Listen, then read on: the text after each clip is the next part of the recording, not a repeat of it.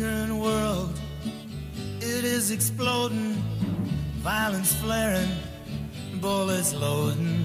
You're old enough to kill, but not for voting. You don't believe in war, but what's that gun you're toting? And even the Jordan River has bodies floating, but you tell me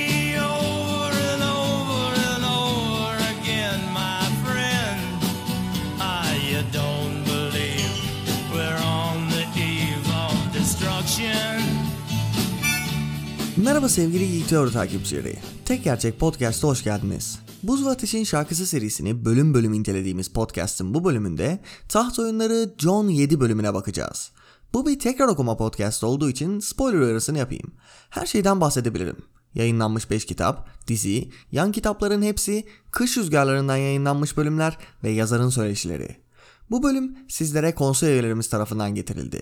Zaman Lordu Velat Akyol, Doğan Şallı, Lord Beyazel The Cold Corpse, Üstad Hasan Hayam, Lord Brendan Blackfish, Kral Ali, Kış Lordu Arda Yaşar, Lord Dynamis, Knights Queen Quaith, Lord Murat Çetin, Lord Keyvan Cavan, Lord Yusuf Burak Eker ve Lord Haktan Baran Akkaya. Katıl mevzusunu Kreosus'tan devam ettiriyoruz. Oradan destekleyenlere, özellikle vaat edilmiş destekçi olarak gelen Dynamis, Murat Çetin ve Yusuf Burak Eker'e teşekkür ediyorum. Açıklamadaki linkten sayfaya bir göz atabilirsiniz. Bunu da söylediğime göre özete geçelim. Bölümümüz John 6'nın direkt devamı. Hayalet sayesinde iki gece nöbetçisi cesedi bulmuşlar. Jafer Flowers ve Otho. Benjen Stark'ın adamları. John, Benjen'in ölmüş olma ihtimaliyle artık iyice yüzleşmek zorunda kalıyor ama hala umutlu. Lord Kumandan Mormont gelip nasıl oluyor da Sur'a bu kadar yakında iki gece nöbetçisini öldürüyorlar ve duvardaki nöbetçiler bunu duymuyor, görmüyor diye sinirleniyor. Hele hele Otho'nun belinde boru varken bu adam bu boruyu öttürmedi mi yani şimdi? Jeremy Riker öyle bir şey olsaydı haberimiz olurdu diyor. Sam de orada. Üstad Amon'un gözleri olmak için gönderilmiş. Ama uzakta duruyor. Yaklaşmıyor. Ama tek yaklaşmayan Sam değil. Hayalet dışındaki hiçbir hayvan da bu cesetlere yaklaşmıyor. En uysal atlar bile yakınına getirildiğinde çıldırıyorlar. Bir şeyler ters ama ne? John önceki gece yine Winterfell rüyası görmüş. Ama bu sefer her zaman bittiği yerde bitmemiş. Yeraltı mezarındaki ölü krallar lahitlerini açıp mezarlarından çıkmaya başlarken korkuyla uyanmış. John Sam'in cesetlere bakması gerektiğini biliyor ve onu ikna ediyor. Sam gelip baktığındaysa gözlerini bir türlü başka tarafa çeviremiyor. Cesetlerde bazı gariplikler var. Öncelikle ikisinin de gözleri mavi mavi yanan yıldızlar gibi. Normalde adamların gözleri mavi değil. Bir de elleri kapkara. Jeremy yabanılların onları öldürmüş olabileceğini ve adamların Sur'a ancak bu kadar yaklaşabildiğini düşünüyor. Burada onları takip edenlere yakalanmışlar anlaşılan. Ama Sam bir ses çıkarıp itiraz ediyor. Adamların üstünde bir sürü yara var. Birinin boynu neredeyse tamamen kopmuş. Ama etrafta kan yok. Demek ki burada öldürülmemişler. Ayrıca adamların kanı da neredeyse toz haline gelecek kadar pıhtılaşmış. Bu da çok uzun süre önce öldüklerini gösterir. Ama çürük kokmuyorlar. Hava yazın son günlerinde sıcak olmasına rağmen ölü gibi kokmuyorlar. Yabanlılardan başka kim öldürmüş olabilir sorusuyla beraber John cevabı bildiğini düşünüyor. Herkesin bildiğini düşünüyor. Yaşlı dadının anlattıklarını hatırlıyor. Ak gezenleri. Ama kimse bir şey söyleyemiyor. Birileri yakın onları diyor. Ama Mormont, Üstad Amon'un incelemesi için Karakale'ye götürülmelerini istiyor. Atlar onlara yaklaşmadığı için sede yapıp kendileri taşıyorlar. Geri dönerlerken Mormont ormanın aranmasını istiyor. Eğer Benjen ve diğer adamlar buradaysa bulunmasını istiyor. Hayalet ormanda kendi başına geziyor ve kafile sura yaklaştığında ağzının etrafında avının kanıyla dönüyor. Nöbetçilerin geldiğini haber veren bir boru sesi duyuyorlar ve tünelden geçiyorlar. Bowen Marsh kapıda onları bekliyor ve John'a baktıktan sonra Mormont'a bir mektup geldiğini söylüyor. John ahıra atları götürürken herkesin kendisine baktığını görüyor. Donald Noy, "Tanrılar seninle olsun John." diyor. John bir terslik olduğunu düşünüyor. İşini halledip arkadaşlarını aramaya gidiyor. Pip kralın öldüğünü söylüyor. John adamın şişman olduğunu ama öyle pat diye ölecek gibi görünmediğini düşünüyor. Kral öldüyse Joffrey başa geçecektir ve John, Joffrey'nin babasını kral eli olarak istemeyeceğini düşünüyor. Demek ki babası ve kız kardeşleri kuzeye dönecek.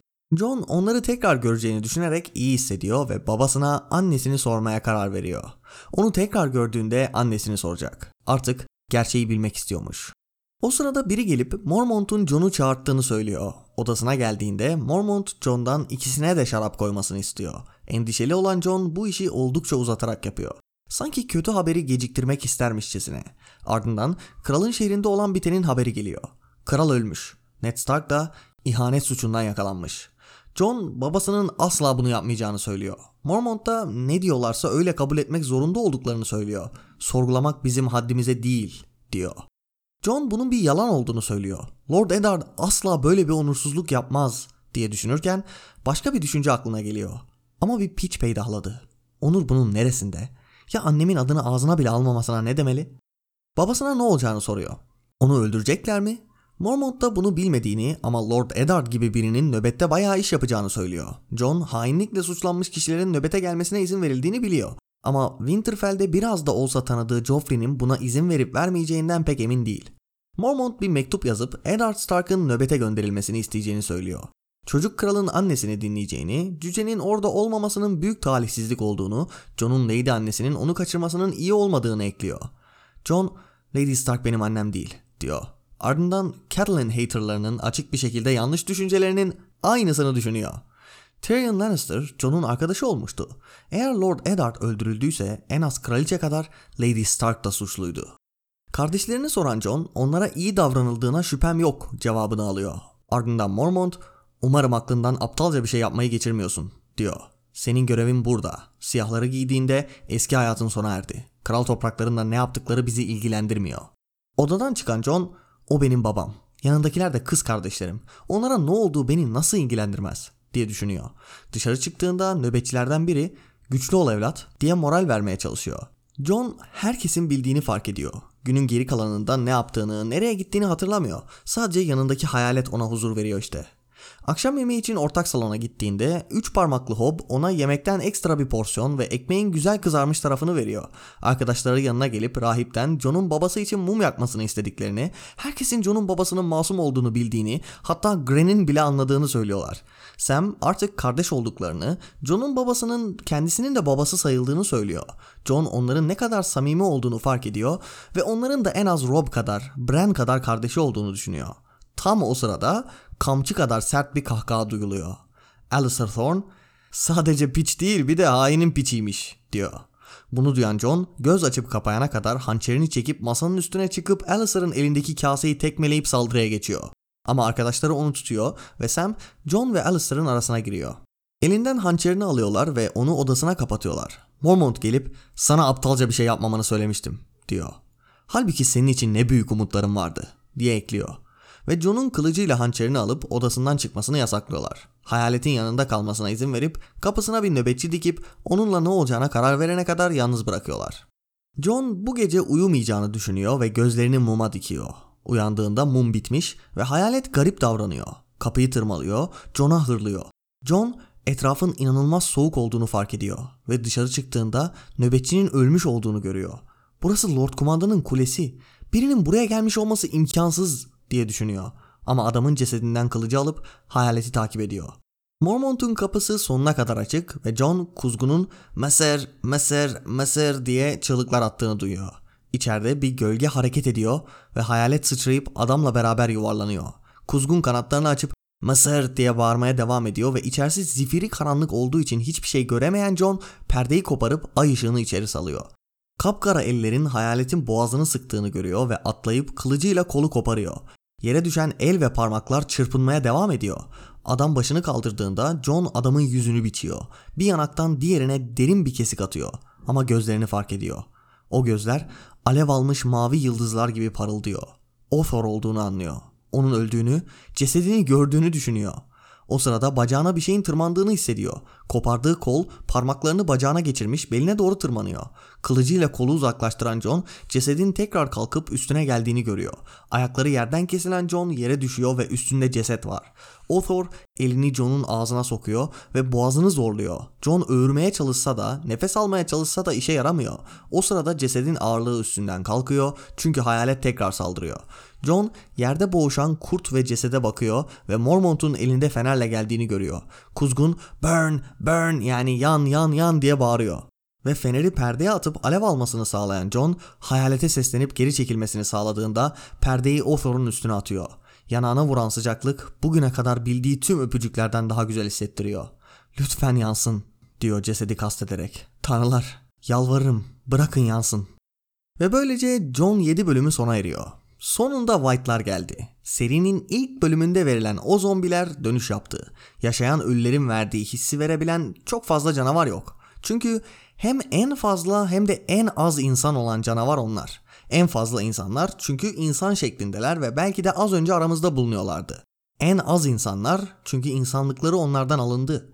Tabi John 7 sadece zombilerle alakalı değil. Ama bir bakıma mecazi olarak alırsak öyle. Ayrıca bu bölüm Bran 3'ten beri görmediğimiz, krallıktaki politik meselelere daldığımız serinin o büyüsel tarafını veren bir bölüm oluyor. Ama bu bölümü aşırı güzel yapan şey, bütün bu güzellikleri harika bir şekilde bağlayan şey bölümün yapısı oluyor. Bölüm 3 kısma ayrılmış. İlk kısmı Taht Oyunları kitabının girişiyle çok benzer. Çünkü duvarın kuzeyindeyiz ve karakterlerimiz bir şeylerin yanlış olduğunu biliyorlar. İlk kısmın tonu tamamen giriş bölümündeki gibi. Bu cesetlerde çok yanlış olan bir şeyler var. Ha biz okuyucu olarak giriş bölümünü bildiğimiz için bu cesetlerde yanlış olan şeyi çok iyi biliyoruz. İkinci kısım John'un duvarın güneyine geçmesiyle başlıyor. Tamamen politik durumlara dalıyoruz. Krallıkta olan bitenin John'un üzerindeki etkisini alıyoruz. Babasına ihanetçi dendiğinde Mormont onu aptalca bir şey yapmaması için uyardığında ve onlar benim ailem, onları nasıl umursamam diye düşündüğünde cesetleri unutuyoruz. Uzun bir bölüm olması da bu etkiyi artırmaya yarıyor. Diyarın politik durumunu ve John'un Alistair Thorne'a saldırmasını okurken cesetler aklımızdan uçup gidiyor. Tam bu noktada zombiler tekrar dahil oluyor ve lan bölüm bununla alakalıydı oluyorsun. Aslına bakarsanız serinin yapısı da bu şekilde. Başta bu büyülü kısımlar bir tanıtım aldı. Ardından arada sırada hatırlatılsa da ön planda hep politik durumlar oldu. Karakterlerin hikayelerine daldık. Ancak ejderhaların dansından sonra üçüncü kısma giriş yapacağımız için büyüsel tarafın tekrar hikayeye girmesi kaçınılmaz. Yazar giriş bölümünde White'ların nasıl işlediğini verdiği için bu bölümdeki şok etkisini nasıl sağlayacağı üzerine düşünmüş olmalı. Çünkü cesetleri ve o mavi gözlerini gördüğümüzde cesetler hakkındaki garipliklere dikkat çekildiğinde hepimiz ne olacağını biliyoruz. Sürpriz etkisini yaratmak için bölümü 3 kısma bölmeyi seçmiş. Bile isteye bölümdeki o ürkünç tonu kırıyor. Ne de olanların haberiyle beraber bambaşka bir tona büründürüyor. Ardından tekrar döndüğünde ''Aa evet zombiler vardı'' diyorsun. Bu ton bozma mevzusunu seride birçok noktada kullanacak. Sadece sürpriz yapmak için değil, onlarca farklı sebeple kullanacak.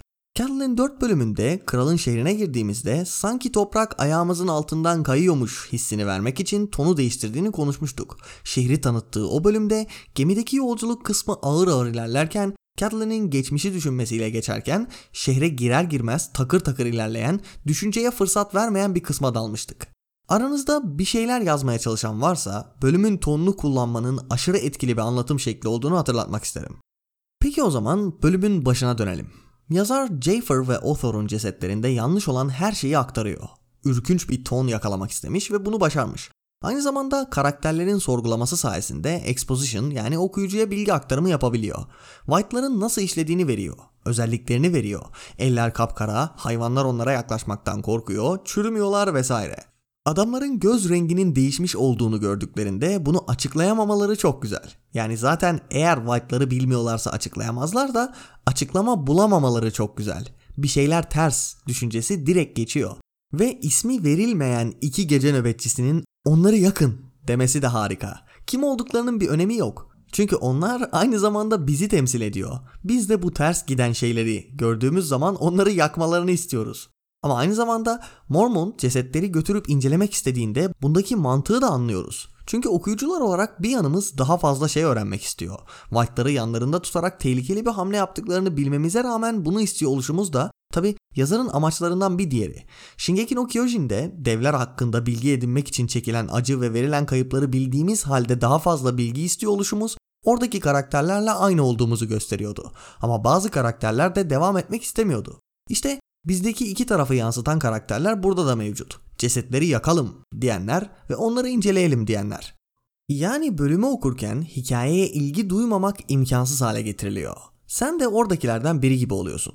O sırada bir gece nöbetçisisin. Sam'in korkusu da çok güzel. Karakterin hikayesini düşününce aşırı anlaşılır oluyor. Sam sadece cesetlerden korkmuyor. Orada cesetlerin başında duran rütbeli gece nöbetçilerinden de çekiniyor. Orada korucu başı ve korucular var. Lord Kumandan var. Bu insanlar ona babasını çağrıştırıyor. Sam hikayesi boyunca babası gibi figürlerle karşılaşacak. Alistair Thorne, Stannis, kısa bir süre için olsa da Ali Üstad Marvin vesaire. Bu insanların karşısında konuşurken tekliyor, donup kalabiliyor. Bazıları Sam'in korkak olması yüzünden babasının ona bunları yaptığını zannede dursun. Hikayede verilen şey babası böyle davrandığı için onun korkak olması. Çocukluğunda kitaplarla, dans etmek ve müziklerle ilgilendiğini veriyor yazar. Bu tarz şeyler Sam'in şu an gördüğümüz Sam olmasına sebep olmaz, olamaz.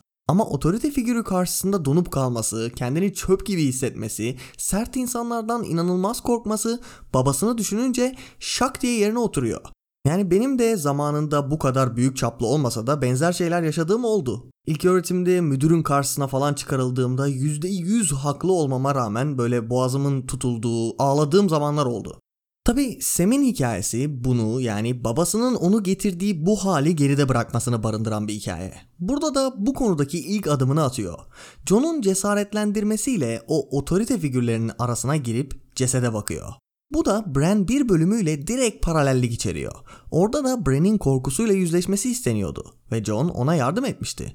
Cesetten ve idam sahnesinden gözlerini ayırmaması gerektiğini söylemiş ve bunu yapmasında yardımcı olmuştu. İşte burada da Sam'e aynısını yapıyor. Bölümün devamında da önceki bölümlerde de Sam'in artık John'un kardeşi olduğunu veren yazar bu tarz şeylerle bunu güçlendiriyor. John sayesinde korkusuyla yüzleşen Sam zekasını konuşturuyor. Diğerlerinin fark etmediği şeyleri fark ediyor. Bunlardan bazılarını oradakiler de fark etmeli diye düşünebilirsiniz ama genel yapıya baktığımızda dikkat çektiği 3-5 noktanın her birini bir kişinin fark etmesi onun iyi bir gözlemci olduğunu gösterirdi. Direkt inanılmaz ve eşi benzeri olmayan bir zekada olduğunu falan göstermese de zeki olduğunu gösterir. Ve Sam gece nöbetine katkıda bulunmuş oldu. Üstad Aemon'un gözleri olmak için buraya gönderildi ve gerçekten de iş yaptı. Bu sahneler boyunca Gior Mormont'un ard arda John'a ve Sam'e baktığı veriliyor. John'un önerisi sayesinde onun da nöbete başka açılardan katkı sağlayabileceğini söylemesi sayesinde nöbete giren Sam'in yaptıklarını gören Gior gerçekten de John için iyice umutlanıyor. Bildiğiniz üzere John'un kendisinden sonraki Lord Kumandan olabileceğini düşünüyordu. Tyrion 3 bölümünde nöbette bazı özellikleri taşıyan çok az insan olduğunu saymıştı ve o bölümün incelemesinde de konuştuğumuz üzere John bunların hepsini karşılıyordu. Bir de üstüne bu tarz yönlerini görmesi umutlarını iyice besledi. İşte tam da bu yüzden öfkesini kaybedip Alistair Thorne'a saldırmaya çalıştığında Jon'a gelip senin için büyük umutlarım vardı diyor. Hayal kırıklığına uğruyor. Cesetlerdeki gariplikler zaten karakterler tarafından dillendiriliyor. Ama dillendirdikleri ve pek de üzerinde durmadıkları bir konu var. Birinin boynuna baltayla vurulmuş gibi Kafası neredeyse koptu kopacak ve diğerinde balta var. Sanki bu baltalı olan daha önce ölmüş, White olmuş ardından diğerini öldürmüş gibi. Peki ilki nasıl öldü? Bunu bilmiyoruz ama üstünde bir sürü yara var. Ayrıca Sem'in de söylediği gibi etrafta kan yok. Demek ki başka bir yerde ölmelerine rağmen buraya bırakılmışlar. Kim tarafından, neden bırakıldılar? Bölümün sonunda bunu konuşacağız. Cesetleri alıp güneye ilerlediklerinde hikayenin politik tarafı gün yüzüne çıkıyor. Konuştuğumuz üzere bölümün tonu değişiyor ve bu çok güzel bir hikayeye sebep oluyor. John gece nöbetçileri yeminli etti. Artık gece nöbetçilerinden biri ve hemen cezbedici geliyor. Geçmiş hayatı gündeme geliyor. Bir mektupla birlikte birden artık gece nöbetçilerinin kardeşi değil Ned Stark'ın piç oğlu oluyor. Winterfell'in piçi oluyor. Sadece kendi içinde değil herkes ona öyle bakıyor. Onun hakkında konuşuyorlar. Kötü bir konuşmadan bahsetmiyorum. Donald Noy tanrılar yanında olsun falan diyor. Arkadaşları destek oluyor vesaire.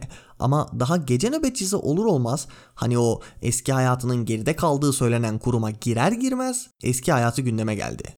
Ayrıca bu haberin Eddard 14, Arya 4 ve Sansa 4 ile aynı sırada gelmesi, kralın şehrinde olan bitenin ta surda yankı bulması çok güzel. Çünkü oradaki hikayenin buradan kopuk olmadığını okuyucunun aklına kazımaya yarıyor. Bambaşka birini takip ediyor olabiliriz. Orada olan bitenden çok uzak olabiliriz ama bu hikaye krallığın geri kalanındaki hikayeyle birebir ilişkili işte. Burada olan biten orayı, orada olan biten de burayı etkiledi ve etkileyecek. Ve tabi aynı zamanda John'un yeni ailesinin büyük çoğunluğu onu bu haberler karşısında yatıştırmaya çalışıyor. Gior Mormont'undan tut Sam, Pip, Gran ve diğer çocuklara, Donald Noy'dan tut üç parmaklı Hob'a kadar. Sam'in Ned Stark artık benim de babam sayılır demesi de çok güzel. Çünkü gece nöbeti eski ailenin geride kaldığını artık buradakilerin senin kardeşin olduğunu söylüyor. Ama Sam eğer kardeşsek onlar benim de ailem demiş oluyor. Bu da işte o konuştuğum aile bağını gösteriyor. Bir ailesindeki sorun diğer ailesindeki bağlarla dinebiliyor. Tam burada John'un düşünceleri çok güzel. Sen artık benim kardeşimsin. Baban da benim babam sayılır dedi şişman çocuk. Eğer ormana gidip büvet ağacında dua etmek istersen seninle gelirim. Büvet ağaçları surun dışında tekinsiz ormandaydı ama Sam'in samimi olduğunu biliyordu John. Bunlar benim kardeşlerim dedi içinden. Rob, Bran ve Rickon kadar kardeş. John buranın artık evi olduğunu düşünmeye başlıyor. Belki de gerçekten buradaki bağlar sayesinde geçmişimi o söyledikleri gibi geride bırakabilirim düşüncesine çıktı çıkacak. Ama tam bunu düşünürken şu pasaj geliyor. Rob, Bran ve Rickon kadar kardeş. Sonra kamçı kadar sert ve keskin bir kahkaha duydu. Sir Alistair'ın sesiydi. Sadece piç değilmiş, bir hainin piçiymiş diyordu etrafındaki adamlara. Nöbette sadece Alistair şu an bu şekilde davranıyor. Belki arkadan bu tarz konuşan ufak bir kesim vardır. Ama bir tek Alistair bile John'un bu mektuptaki haberleri artık bir gece nöbetçisiyim diye düşünerek geride bırakmasını engelleyebiliyor. Ve Alistair zaten bunu istiyordu. O rahatlığa ulaşmasını istemiyor. Bilerek kamçı gibi gülüyor ve John duyabilsin diye yüksek sesle konuşuyor. Yoksa hainlik falan gram umrunda değil. John'un bunu umursayacağını bildiği için böyle söylüyor. Bunu biliyoruz çünkü Alistair'ın geçmişini biliyoruz. Alistair, Robert'ın isyanında Aerys Targaryen tarafında savaşıyordu. Yani bu adamın Robert Baratheon'a sadık olmamayı büyük bir şerefsizlik olarak görmesi imkansız. Robert'a karşı durduğu için duvara gönderilen biri bu. Ned de onların bilgileri dahilinde olan şeye bakarsak aynı sebeple duvara gönderilecek. Ne de hain falan diyerek gülmesi inanılmaz ikiyüzlülük olurdu. Bu yüzden Jon'u tetiklemeye çalıştığından eminiz ve bu işliyor. Çünkü neden işlemesin? Ned Stark'ın oğluysan ona hain, ihanetçi falan denerek dalga geçilmesini umursarsın. Hele hele zaten sevmediğin biri tarafından bu yapılıyorsa ve ergensen böyle bir tepki vermen çok olası. Kız kardeşlerine ne olduğunu bilmiyor, babası hapsedilmiş, zayıf bir anında Alistair'ın istediği şekilde davranıyor. John gece nöbeti yeminini etmiş olsa da normal her insan gibi hala geçmişine bağlı. Ve bunun için bölümde verdiği tepkiye bakmamıza da gerek yok. Çünkü hala Winterfell yeraltı mezarları ile ilgili o rüyayı görmeye devam ediyor. John hikayesinde nereye ait olduğu ile ilgili çatışmalar Ejderhaların Dansı kitabının sonuna kadar devam ediyor. Winterfell'in piçi mi? Yoksa yabancılardan biri mi? Şimdi isterse bir Stark olabilir. Bir gece nöbetçisi mi? Hikayesinin devamında da Targaryen mevzusu gündeme gelecek. Bu sadakatin nereye olduğu, Jon'un nereye ait olduğu ile ilgili çatışmalar baya güzel. Harika hikayelere sebep oluyor. Farklı tarafların gözünden bakabilmesini de sağlıyor. Ha, Jon'un kim olduğu ile ilgili bir çatışma daha gelmedi. Sadece nereye ait olduğu ile ilgili çatışmalarla yüzleşti. Mesela Arya ve Sansa karakterleri gibi direkt bölümlerinin ismi değişmedi. Çünkü onlar kimlik çatışması yaşayacaklar. Jon'un gerçek kimliği ortaya çıktığında bu tarz bir hikayede gelecek gibi duruyor. Tabi rüya demişken bu sefer eski Stark krallarının mezarlarından çıktığını görüp de uyanmış. Bu da çok güzel çünkü Jon'un geçmişiyle günümüzü bağlıyor. Winterfell'in metaforik zombileri. Yazar seri boyunca yürüyen ölüleri birçok metaforda kullanacak. Bunlardan biri gittiğimiz her yere bizimle beraber gelen hayaletler metaforu olacak. Geçmişimizdeki insanlar, kaybettiğimiz kişiler, yaptığımız yanlışlar, sırtımızda taşıdığımız yükün metaforları. Bunu en bariz gördüğümüz yerlerden biri elbette Jaime'nin Castlereagh kayasının altındaki mağaralarda olduğunu gördüğü rüya. Kral muhafızlarındaki eski kardeşleri ve Rhaegar'ı görüyor. Kim olduklarını tanımadan önce de ölüp dirilen Ned Stark sanıyor ve zaten o kral muhafızları, ak gezenler ölüler gibi resmediliyor. Ama aslında onlar Jaime'nin geçmişindeki hayaletler. Şimdiki halinin de zombileri. Yani Jon'un gördüğü rüyada mezarlarından çıkan Stark krallarını ve bu bölümde dirilen iki gece nöbetçisinin Jon'un geride bırakmakta zorlandığı, bırakamadığı o hayatı olarak alabiliyoruz. Yani sonuçta ölü bir hayat ama yürüyor. Diğer tarafa geçememiş tam olarak ölmemiş. Aynı John'un geçmişi gibi. Şimdi White saldırısına geçmeden önce biraz zombilerden bahsedelim. Bölümün sonunda yine zombilerden bahsedeceğiz. Burada bu zombi hikayelerinin çıkışına ve Taht Oyunları kitabı yayınlandığında nasıl bir tonda kullanıldıklarına bakalım istiyorum. Çünkü Buz ve Ateş'in şarkısı serisini mesela 2020 yılında eline alan biri Taht Oyunları çıktığı yıllarda okuyan birine göre kesinlikle farklı bir tecrübe yaşıyor. O yıllardakine göre hikayesel, anlatımsal, görsel, tonsal anlamda çok daha farklı bir sürü durum var. Bunlardan biri zombiler. Zombilerin kökeni elbette bir iki kültür ve özellikle 1800 yıllarda yazılan Frankenstein'a dayanıyor. 1940 ve 50'lerde garip filmlerle medyaya girmeye başlıyorlar. Daha çok voodoo mitleri ve troplarıyla harmanlı bir haldeler. Günümüzdeki zombi troplarının kökeni 1968'de yayınlanan Night of the Living Dead filminden geliyor. Öyle büyük çaplı bir şey değil. Çiftlik evindeki bir çiftin zombilere karşı barikat kurması falan var. Senaryosuyla bayağı ilham verdiğini görebilirsiniz. Ama hala asıl kökene gelmedik. 1978 yılındaki Dawn of the Dead yani Ölülerin Şafağı filmiyle beraber asıl kökene geliyoruz. İnsanların süpermarketlerde kapalı kaldığı o hikayeler buradan geliyor işte. Ama hala günümüzdeki gibi değil. Çünkü tonu farklı. Evet ürkünç muhabbetler falan var elbette ama aynı zamanda zombiler hala goofy. Ondan sonraki yıllarda gelen filmlerde de hafif hafif gore elementler olsa da odaklanılan şey hala şu kafayı patlatıp da nasıl güzel bir sahne çıkarırız şeklinde. Hikaye ve ton daha geri planda kalıyor. Martin'in seriyi yazdığı yıllarda zombi dediğin şey bundan ibaret. 28 gün sonra veya Resident Evil'dan falan önce yazıyor. Veya Zack Snyder'ın Dawn of the Dead'in daha ciddi remake'inden de önce yazıyor. Veya Walking Dead'den de önce yazıyor. Yani zombilerin genel olarak pek de korkunç olmadığı bir dönemde yazıyor. 90'larda popüler kültürde pek de ciddiye alınan bir şey değiller yani. Mesela Ölülerin Şafağı'nın Zack Snyder remake'ini yapmadan önceki halini bir gidip izleyin. Şu an bambaşka bir dönemdeyiz. Yani taht oyunlarının yazıldığı döneme baktığımızda bir zombi saldırısının bu bölümdeki gibi direkt korku şeklinde Dawn of the Dead'den çok Night of the Living Dead tonunda sunulması çok nadir görülen bir şeydi. Hele hele fantastik edebiyatta bunun yapıldığını düşünürseniz ne demek istediğim daha iyi anlaşılabilir. İşte belki de bu 90'ların ortasında aldığı o ilgiyi almasına büyük etki yapmış olabilir. Belki günümüzde olsaydı en azından hikayenin o yönünün getirisi ortadan kalkabilirdi. O dönemde zombileri bu tonda sunup serideki en büyük tehlike yapmak Martin açısından bakıldığında baya büyük bir risk oluyor. Ama işte bu riskin büyük bir getirisi de oldu. Çünkü zombilerin tam da Martin'in sunduğu ton hatta bölümün sonunda konuşacağımız üzere aynı Martin'in sunduğu metaforlarla bir dönem boyunca popüler kültürün başına oturması serinin bilinirliğine büyük fayda sağladı. Buz ve Ateş'in şarkısı yazıldığı dönemde bestseller falan olmadı. Zombi kültürünün bir virüs gibi yayıldığı senelerde anca bestseller olabildi. 2021 senesinde elinize alıp dönüp de mesela bu bölümü okurken zombilerin garip gelmemesinin sebebi Martin'in zamanın ötesinde olmasıydı. O ilk zombi filmlerini izlediğinizde ise garip geliyor işte. Peki o zaman bölüme dönelim.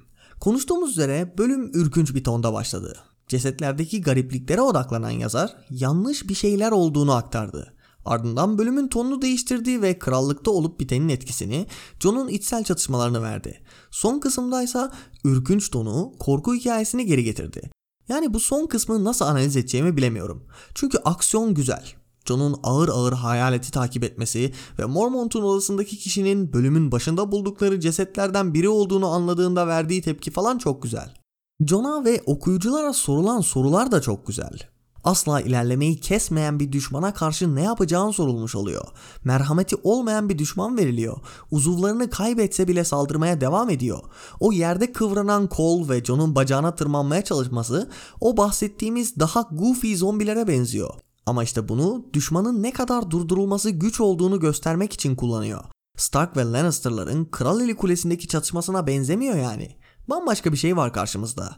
E bu yüzden de büyüsel taraftan yardım alman gerekiyor. Hayalet direkt işin içerisinde. Fantastik bir yaratık insanlığın tarafında.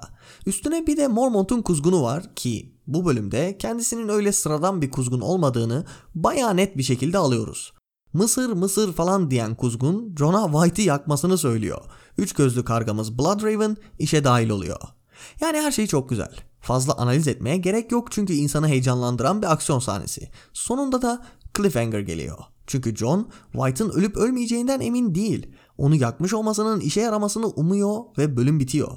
Elini yaktığını da unutmayalım. Aksiyonun heyecanıyla fark etmedi de serinin geri kalanı boyunca elini esneten John burada başladı. Hazır serinin geri kalanı demişken ima ve altyapılara geçelim. Analizde de söylediğim üzere John hikayesindeki cezbedicilere tam olarak giriş yaptık. Nöbeti bırakacak mı, gidecek mi, gitmeyecek mi sorularının doğuşunu gördük. Arkadaşlarının gelip de onu evinde hissettirmesi ve onu aptalca bir şey yapmaktan korumaları gelecek bölümlerde ata binip nöbeti terk etmek için harekete geçtiğinde veya başka formlarda kendini gösterecek. Aynı şekilde bölümde krallıkta olup bitenin Jon'u etkilediğini görüyoruz. Şafak Savaşı ve krallıkta olup bitenler arasında sürekli seçim yapması gerekecek ve bunlar muazzam hikayelere sebep olacak. Altyapı ve ima olarak klasik zombi troplarından birinin bulunduğunu söyleyebiliriz. Hatta genel olarak hayvanların afetleri insanlardan önce sezmesi gibi bir trop mevcut. Martin de bölümde bunu kullanıyor. Kılıçların fırtınasında ilk insanların yumruğunda yine çetin köpeklerinin garip davranmasıyla bunu kullanacak. John'un Ned'in nöbete gelmesi hakkındaki düşünceleri de altyapı oluyor. Çünkü John, Joffrey'i kısa bir süreliğine de olsa tanıdığını, onun Ned'in nöbete katılmasına izin verip vermeyeceğinden Mormont kadar emin olmadığını düşünüyor. Ve izin vermeyecek. Bu arada bölümde gördüğü rüyada Winterfell yeraltı mezarlarındaki Stark'ların mezarlarından çıktığını görüyor. Bölümün içerisinde bir altyapı olarak kullanıldığı için fazla dikkat çekmeyebilirdi. Ama diziyle beraber bu tarz bir şeyin gerçekleşebileceğini biliyoruz. 8. sezon gelmeden önce de biliyorduk da bu ihtimalin güçlendiğini söyleyebiliriz. Peki hangi tarafta savaşacaklar? Onu ileride konuşuruz. Muma bakan John'un içinin geçmesi yazarın birkaç kez kullandığı bir şey. Yani John'da değil de diğer karakterlerde kullanıyor. Direkt bir anlamı var mı bilmiyorum. Uçuk teoriler var ama oraya gitmemize hiç gerek yok. Hisar'da cam muma bakan birden zaman atlaması gelen Sam bölümü gibi burada da muma bakarken zaman atlaması gelen bir John bölümü gördük. Bölümde cesetlerin Üstad Aemon inceleyene kadar korunması için soğuk depoya konulduğunu görüyoruz. Buz hücreleri değil ama ejderhaların da aslında John iki cesedi buz hücrelerine koyacak. Onların dirilmesini umacak. Nöbette bazıları buna karşı çıkacak. John düşmanlarını taramaları gerektiğini söyleyecek canavar olduklarını ama ölmeden önce insan olduklarını söyleyecek. Ne kadarını hatırladıklarını öğrenmek istediğini belirtecek ve bu bölümü düşünecek. Othor ve Jafer Flowers belli ki bazı şeyleri hatırlıyorlar. Othor direkt Lord Kumandan'ın odasına gidiyor. Bakalım John'un hücreleri attığı cesetler canlanacak mı?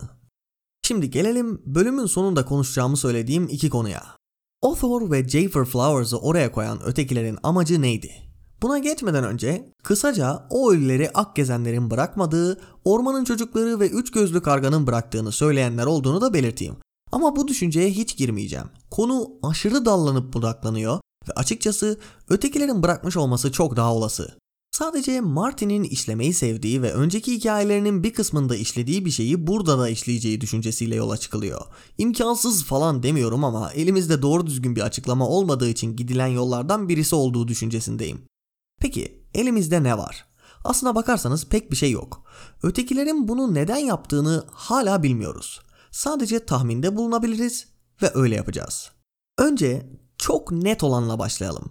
Bu White'lar gece nöbetinin yönetici kadrosunu öldürmek istedi. Birisi Lord Kumandan Mormont'un adasına, diğeri de baş akıncı olan Jeremy Riker'a gitti. Belki onları öldürdükten sonra ölü taklidi yaparak nöbetin içerisinde kargaşa çıkarmak istediler. Belki yılanın başına ezmek istediler. Burası aşırı önemli değil. Önemli olan yönetici kadrosuna saldırmak istemiş olmaları.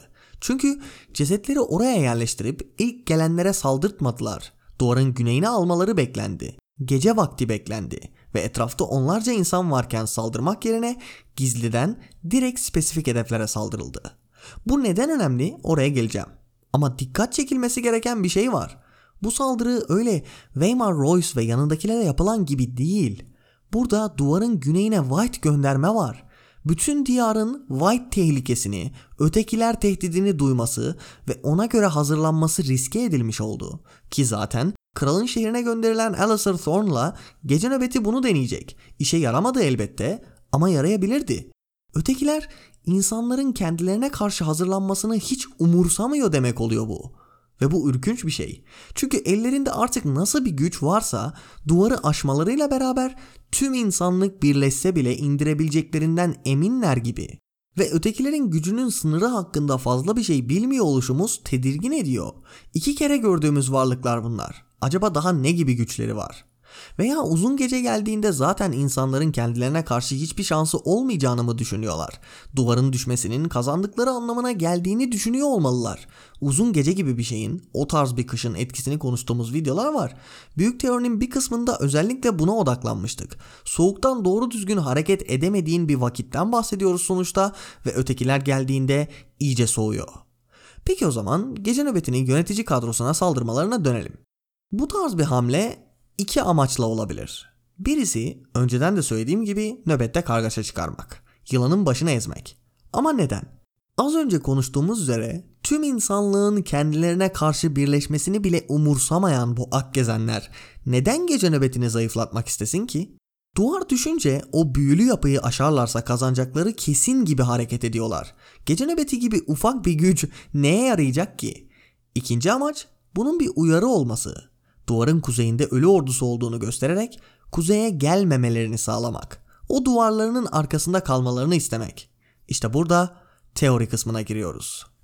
Akgezenlerin bu yaptığı şey giriş bölümündekine hiç benzemiyor öyle değil mi? Orada pusu kurmuş ve gelenleri öldürmüşlerdi. Ama birisi kaçabilmişti. O kişi gerçekten kaçıp kurtuldu mu yoksa özellikle mi bırakıldı? Gerçekten kaçıp kurtulmuş olması biraz uç gibi duruyor. Eğer özellikle bırakıldıysa yine aynı konuya çıkıyoruz. Kendilerinin gelmekte olduğunun bilinmesini umursamıyorlar. Hayır. Yine duvarın kuzeyindeki tehlikenin bilinmesini, bu yüzden kuzeye geçilmesini engellemek istiyorlar gibi. Ama neden? Ne olacak kuzeye geçerlerse? Aslına bakarsanız bunu gördük. İlk insanların yumruğunda ak gezenlerin korktuğu şey gerçekleşti. Oraya geçmeden önce Benjamin Stark'tan bahsetmemiz gerekiyor. Şimdi Benjamin Stark'ın öldüğünü düşünmediğimi söyleyerek konuya giriş yapayım. Ve hayır kendisi Coltans değil. Benjamin oralarda bir yerde. Bu kesin değil elbette. Teori kısmındayız. Ama yazar Benjamin'ı hikayeye sokup da kaybettirip de ona ne olduğunu söylemeden bırakmayacak. Öldüyse öldüğünü, ölmediyse nasıl olup da ölmediğini alacağız. Kimileri Akgezenlerin Benjamin Stark'a sahip olduğunu ve onu bir çeşit kurban için kullanacaklarını savunuyor. Yani böyle bir düşünceyi reddedemezsiniz çünkü elimizde bir kanıt yok. Ama benim düşüncem şu şekilde. Bu Othor ve Jeremy Riker bölümde de geçtiği üzere Benjamin'in adamlarıydı. Akgezenler gerçekten de Benjamin'in grubuna saldırdı ve birilerini öldürdüler. Ama Benjamin kurtuldu. Kurtulmakla kalmadı, duvarın kuzeyine çıktıkları bu görevde kış borusu veya Joramun'un borusu olarak geçen şeyi buldu. İlk insanların yumruğunda da bunun nöbetin eline geçmesine sağladı. Zaten ötekilerin ilk insanların yumruğunda yaptığı saldırı kış borusunu ele geçirmek içindi. Ama başaramadılar. Sur güneye geçti. Akgezenler insanların onları durduramayacağından emin hareket ediyorlar. Ama onları durdurabilen bir şey var. Duvar. Bu yüzden de gece nöbetçilerini uyarmak istediler. Duvarın arkasında kalmalarını istediler. Çünkü Joramo'nun borusunu ele geçirmek istiyorlardı. Ama Benjen hem yabanlılar hem de Akgezenlerden önce bir şekilde buna ulaştı. Ve Akgezenler tekrar uyarı yapmak istediler. Hem gece nöbetçilerinin Lord kumandanıyla baş akıncısını öldürüp hem de ölü tehdidini göstermek istediler. Ama bu dönüp kendilerini vurdu. Aynı Robert'ın Daenerys'e suikastçı göndermesi ve bunun Dothrakların Westeros'a gelmeye karar vermesine sebep olması gibi. Akgezenler iki White'la suikast denediler ve tam tersi oldu. Şimdi burada Benjen kısmı spekülasyon. Diğer kısım da aslında öyle ama en azından bazı kanıtları var. İlk insanların yumruğunda o borunun nöbetin eline geçmesini sağlayan kişinin, o boru ve ejderha camlarını oraya bırakan kişinin Benjen veya Coltens olduğunu düşünüyorum. O bölümler geldiğinde bunu konuşuruz. Yani bu saldırı sadece uyarı olamaz. Sadece uyarı olsaydı o iki ceset direkt saldırırdı. Birilerini öldürüp mesajın geçmesini sağlardı. Ama hayır, aynı zamanda nöbeti sakat bırakmak istedikleri görülüyor. Weimar Royce muhabbetinde ise bir uyarı vardı ortada. İşte o muhabbetten bu yana değişen bir şeyler olmalı.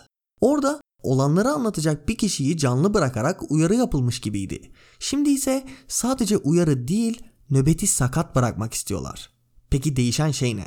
Bunun Benjen olduğunu, onun kış borusuna ulaştığını ve ötekilerin boruyu ele geçirmeye çalışırken daha fazla nöbetçiyle uğraşmamak için veya onların Benjen'la iletişime geçmesini engellemek için bunu yaptıklarını düşünüyorum. Ama tam tersi bir sonuçla karşılaştılar. Çünkü gece nöbetçileri duvarın ötesine bir keşfe çıkmak istedi. Bu konuyu geride bıraktığımıza göre ikinci mevzuya geçelim.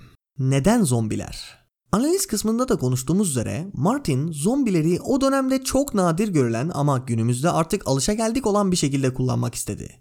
Amacı neydi? Aslında günümüzde Hollywood'da ve genel olarak hikayelerdeki değişime bakarak bunu görebiliyoruz. Son 100 yıldaki en kötü afetler deprem gibi doğal afetler değil, insanların sebep olduğu afetler oldu. Nükleer patlamalar, karbon salınımı sebebiyle gerçekleşenler, tankerlerin denizleri petrole bulaması vesaire, dünyada sıcaklığın artması, garip hava hareketleri, yangınlar, denizlerin kirlenmesi gibi şeyler olduğunda insanların çoğu artık doğaüstü güçlere değil, insanlığın kendisine bakıyor. Deprem büyük bir zarar verdiğinde insanlığın kendisini suçluyor. Fakirlik ve kıtlık insanların çatışması ve kötü idareyle geliyor. Savaş, nükleer silahlar yani insanlığın gücünün artması kendini yok etme gücünün ve bu ihtimalin artışını da beraberinde getiriyor. Yani Tanrı'dan gelecek bir kıyametten çok insanlıktan gelecek bir kıyametten korkmaya başlıyoruz. Mitolojilerde kıyamet tanrılardan gelen bir şeydi. Ragnarok, Gılgamış vesaire. Bu tarz hikayeler günümüzde hala popüler. Mesela süper kahraman hikayeleri. Özellikle tanrı gibi güçlere sahip kişilerin yine tanrı gibi güçlere sahip uzaylılar ve fantastik şeylere karşı savaştığı süper kahraman filmleri. Ama günümüzdeki birçok hikayede artık kıyamet insanlıktan geliyor. İnsanların yaptığı robotlar onlara karşı saldırıyor veya insanlığın sebep olduğu iklim değişikliği sebebiyle dünya buz çağına giriyor. Veya nükleer savaştan sonra gelen post apokaliptik hikayeler işte. Yani popüler kültürde insanlığın kendisini yok edeceğine dair korkuların yansımasını görebiliyoruz. Zombi kıyameti de bunun en bariz göstergelerinden biri. Bu hikayelerde zombi kıyameti her zaman insanlar sebebiyle olmuyor. Çoğunlukla öyle oluyor ama her zaman değil. Buna rağmen zombi ordusu insanlardan oluşan bir afet. Şehirlerde hızlıca koşturan zombi sürüleri baya bildiğin Gılgamış veya Nuh peygamber anlatısındaki seller gibi görünüyor. Muazzam, durdurulamaz, korku verici bir güç. Tabi eski anlatılardaki seller sudan oluşuyordu. Doğal bir güçten. Zombi saldırısı ise insanlardan. Dawn of the Dead gibi bu işin kökeni veya günümüzdeki bazı zombi yapımlarını izlerseniz olayın sadece ürkünç zombilerin insanları ısırmadığı olduğunu görebilirsiniz. Konu kurumların başarısızlıkları, medya ve hükümetlerin başarısızlıkları, açgözlülükle itibar kaybetmemek için bir şeyleri gizlemenin sonucu hep. Yani korktuğumuz şey zombilerin kendisi değil, insanlık. Ki onlar da insan. Afet uzmanları depremlerin, virüslerin, tsunamilerin veya diğer doğal afetlerin kendi başına bir tehlike olmadığını söylüyorlar. Çünkü bu tarz şeyler ancak biz kendimizi onlara karşı savunmasız bıraktığımızda zarar verebiliyor. Olması gerektiği gibi hazırlanmayıp, olması gerektiği gibi tepki veremediğimizde afete dönüşüyorlar. Binlerce yıldır depremlerin olduğunu biliyoruz. Yüzlerce yıldır salgınların olduğunu biliyoruz. Elimizde bilim var, teknoloji var, araştırmalar var. Ve uzmanlar globalleşmiş olan dünyamızda bir salgının tehlikesi hakkında onlarca yıldır uyarıyorlar. Hazırlanın diyorlar. Halkı bilinçlendirin, önlem alın, senaryolar hazırlayın vesaire. Evet, cool değil öyle değil mi? Bir Hollywood filmi yapmaz. İyi ve kötünün kapışması falan değil. Dünyayı kurtaracak tek bir kahraman veya küçük bir insan grubu falan yok. Mitolojilerimiz ve hikayelerimiz bizi yanılgıya itiyor. Milyonlarca hayatı kurtarmak bir kişinin kahramanlığıyla falan olmuyor. Kurban vererek olmuyor. Hayır. Bölgesel, politik ve uluslararası dikkatli planlamayla, beraber çalışmayla, rasyonel düşünceyle ve şefkatle oluyor. Bizi zombilerden ayıran şey zaten bu. İşte Buz ve Ateş'in şarkısında da tam olarak bu anlatılıyor. Krallık kendi içinde savaşa düşmese, insanlar açgözlülükle birbirinin üstüne basarak yükselmeye çalışmasa, topluca daha iyi, mutlu, huzurlu olmaya uğraşılsa Westeros bu Akgezen saldırısına hazırlanabilirdi. Krallığın en zayıf anında Akgezenlerin duvarı aşması gerçekleşecek. Durdurmak için neler yapıldığını göreceğiz. Ne canlar kaybedilecek, ne kötülükler gerçekleşecek. İnsanlar uzun gecede birbirini yemeye başlayacak. Bunların hiçbiri gerçekleşmeyebilirdi. Sadece hazırlanabilseydiler. Bu afet insanlığa zarar veriyor çünkü insanlık hazırlanamadı. Hazırlanmayı bırak kendini olabilecek en savunmasız hale getirdi. İşte Martin'in White'ları kullanmasının sebebi tam olarak bu. Bu tema günümüze ne kadar iyi uyuyor artık siz düşünün.